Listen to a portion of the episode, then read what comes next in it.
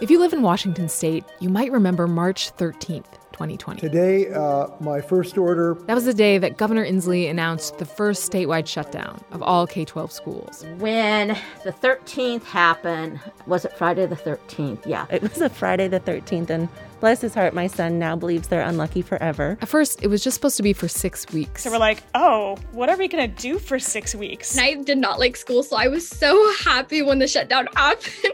And then, well, you know the rest. Schools all across Washington, we now know, will be closed for the rest of the school year. The governor announces an emergency proclamation. Schooling could be done safely if you put into place. Inslee just made new recommendations to get kids back to in-person learning. First day of school does not come without, of course, some cause for concern, especially with. I'm Sarah Bernard, and this is season three of This Changes Everything, a podcast from Crosscut about the new normal.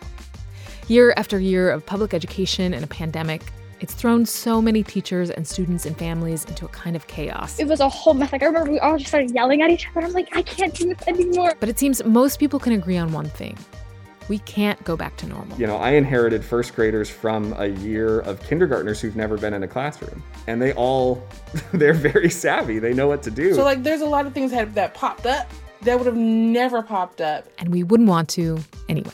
He called me one day almost in tears and said, Aaron, I did not realize how angry I was by the ways I was being treated as the one black male on my staff till I was away from school and not surrounded by it. I cannot turn back to school when the bullying stops because kids at my school bully way too much. Do we have anti racist policies? Do we have policies that are inclusive? Do we have policies that are making students feel happy at school and feel like welcome at school? So, what we realized is that a lot of students didn't have access to resources that could help with their mental health. We would face like microaggressions and just outright racism constantly. If you always do what you've always done, you'll always go where you've always been. Living through a global pandemic changes everything. You know, nobody comes out of this unchanged. We can't just return to normal. That's not serving everyone.